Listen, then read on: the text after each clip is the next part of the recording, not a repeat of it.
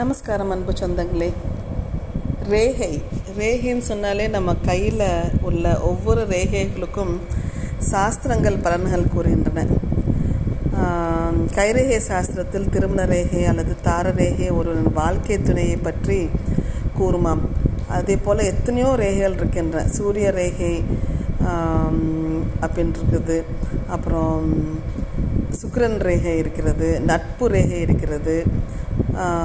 நட்பு ரேகையை தாண்டி பயண ரேகை இருக்கிறது அப்போலோ ரேகை இருக்கிறது வட்ட ரேகை இருக்கிறது விதி ரேகை குரங்கு ரேகை இதய ரேகை தலை ரேகை ஆயுள் ரேகை போன்ற எத்தனையோ ரேகைகளை பற்றி அந்த சாஸ்திரம் கூறுகிறது.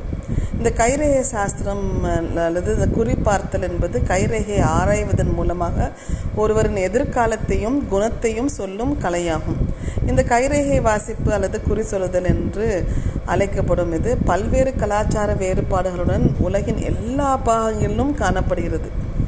இந்த குறி சொல்லும் பழக்கமுடையவர்கள் பொதுவாக கைரேகை ஜோதிடர்கள் இல்லாட்டி கைரேகை படிப்பவர்கள் அல்லது குறி சொல்பவர்கள் என்று அழைக்கப்படுவார்கள்.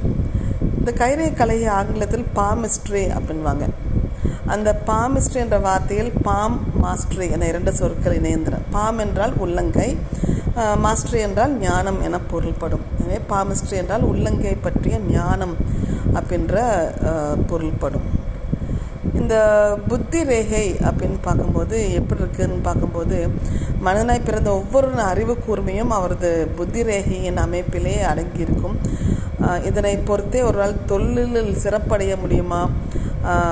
உங்கள் கையில் இருக்கும் புத்தி ரேகை எப்படி இருக்கிறது அப்படின்னு பார்த்து அவங்க சொல்லுவாங்க. ஆயுள் ரேகையின் ஆரம்ப பகுதியில் தொடங்கி அது அந்த ரேகையை தொட்டு கொண்டு வந்தால் எப்படி இருப்பாங்க? உள்ளங்கையில் மையப்பகுதியில் குட்டியான ரேகையாக அது முடிஞ்சிருச்சுன்னா எப்படி இருப்பாங்க? அப்புறம் அந்த அந்த ஆயுள் ஆயுள் ரேகையை தொட்டுக்கொண்டு இந்த உள்ளங்கை வழியை வந்து கிளைகளாக மாறினால் எப்படி இருப்பாங்க? அந்த ஆயுள் ரேகையை தொடாமல் சற்று தள்ளி ஆரம்பித்தால் எப்படி இருப்பாங்க? அது அது மாதிரி அது தொட்டுக்கொண்டு ஆரம்பிக்காமல் இருதய ரேகை ஆரம்பமாகும் இடத்தில் இந்த ரேகையை பின்னிக்கொண்டு தொடங்கி வந்தால் என்ன மாதிரி இருப்பாங்க அப்படின்று பல்வேறு வகையாக சொல்லுவாங்க. இந்த உங்கள் கையில் இந்த இந்த ஒரு நமது உள்ளங்கையில் இருக்கும் கிறுக்கல்கள் தான் நம்முடைய தலையெழுத்தை தீர்மானம் செய்கிறது அப்படின்றாங்க. நம்முடைய கையில் வரைந்திருக்கும் கைரேகை தான் அந்த ஆண்டவன் நம்முடைய கையில் வரைஞ்சிருக்காங்க. அந்த வகையில் குறிப்பிட்ட சில ரேகைகள் உங்கள் கையில் இப்படி இருந்தால் நிச்சயம் நீங்கள் கோடீஸ்வரர் ஆகலாம் அப்படின்றதை யாராலும் தடுக்க முடியாது அப்படின்றாங்க. இந்த உங்கள் கையில் சூரிய ரேகை இருக்கின்றதா என்பதை பார்த்து பார்க்கணும். இந்த சன் லைன் அப்படின்றது மோதிர விரலுக்கு கீழ் பக்கத்தில் இருக்க இருக்கணும் அப்படின்றாங்க. அப்படி இருந்தால் நீங்கள் நிச்சயமாக புகழின் உச்சியில் இருப்பீர்கள். சில பேருக்கு இந்த ரேகை இருக்காது.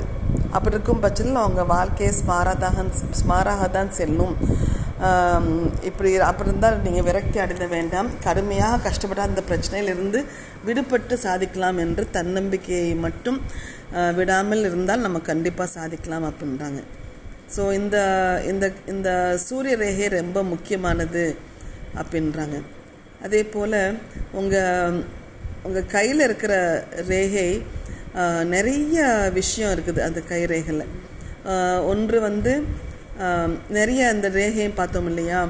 அந்த ஆயுள் ரேகை இருக்குது புத்தி ரேகை இருதய ரேகை குரு ரேகை சனி ரேகை சூரிய ரேகை புதன் ரேகை ஞான ரேகை கங்கன ரேகை அப்படின்ற ஒவ்வொரு இந்த ரேகை பார்த்து ஜோதிடம் சொல்பவர்கள் இருக்கின்றாங்க. அவங்களாம் அந்த ஒவ்வொரு இதையும் பார்த்து பார்த்து தான் அவங்க அதை முடிவு பண்ணுவாங்க என்ன சொல்லணும் அப்படின்ட்டு. அதே மாதிரி இந்த ரேஷன் கடையில் பார்த்தீங்கன்னா பயோமெட்ரிக் முறையில் தான் பொருட்கள் விநியோகம் செய்ய செய்கிறாங்க அந்த உறுப்பினர்கள் யாரெல்லாம் ஆதார் அட்டை இணைந்து உள்ளார்களோ அவர்கள் மட்டும்தான் பயோமெட்ரிக் முறையில் கைவிரல் ரேகையை வைத்து பொருள்களை வாங்க முடியும் அப்படின்றாங்க. அந்த பொருள் வாங்கும்போது பலரது கைவிரல் ரேகை பதிவே ஆக ஆக ஆகலை. அப்படின்றாங்க. அப்படி சரி செய்ய எளிய வகை நீங்கள் வந்து பத்து முதல் பதினஞ்சு வயதில் ஆதார் அட்டை எடுத்து இருந்தால் நீங்கள் பயோமெட்ரிக் அப்டேட் செய்வது அவசியம் அப்படின்னு சொல்லியிருக்காங்க ஏன்னா அப்போ தான் நமக்கு ரேஷன் கார்டில் ஜாமான் வாங்க முடியும் அப்படின்றாங்க. இன்னொரு ஆச்சரியமான ஒரு தகவல் என்னவென்றால் ஒவ்வொரு மனிதன் கையின் தோலும் இரண்டு அடுக்குகளால் ஆனதுன்னு நமக்கு தெரியும். முதல் அடுக்கு மேன்மேல் மேல் தோல் மற்றும் இரண்டாவது அடுக்கு அடுக்கு தோல் ரெண்டு தோ வகையான தோல் இருக்கு. இந்த இந்த நம்ம என்ன சொல்லணும்னா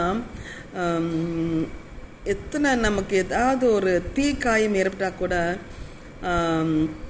அந்த ரேகை வந்து போ போகாதான் அந்த ஆசிட் விழுந்தாலும் சரி தீயில் இருந்தாலும் சரி கைரேகை மாறாது என்பது நமக்கு ஆச்சரியமாக ஒரு விஷயம்.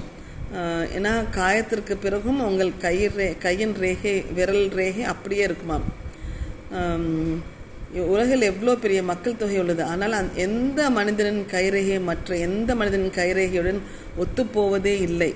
ஏன்னா ஒருவரின் கைரேகை முழுமையாக உருவான பிறகு அது வாழ்நாள் முழுவதும் மாற்றம் ஏதும் இல்லாமல் அப்படியே இருக்குமாம் கைரேகை மிகவும் தனித்துவமானது. இது மற்றொரு நபரின் கைரேகையுடன் ஒருபோதும் பொருந்தாது அப்படின்றது இன்னொரு முக்கியமான ஒரு விஷயம் அப்படின்றாங்க.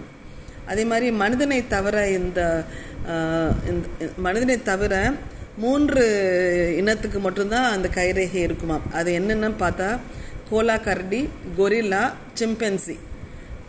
இந்த மூன்றுக்கு மட்டும்தான் கைரேகை இருக்குமாம். வேற எந்த விலங்குக்குமே கைரேகை இருக்காது அப்படின்றது அரிய தகவல்களை சொல்லி உங்களிடம் விடைபெறுவது உங்கள் மீனராஜா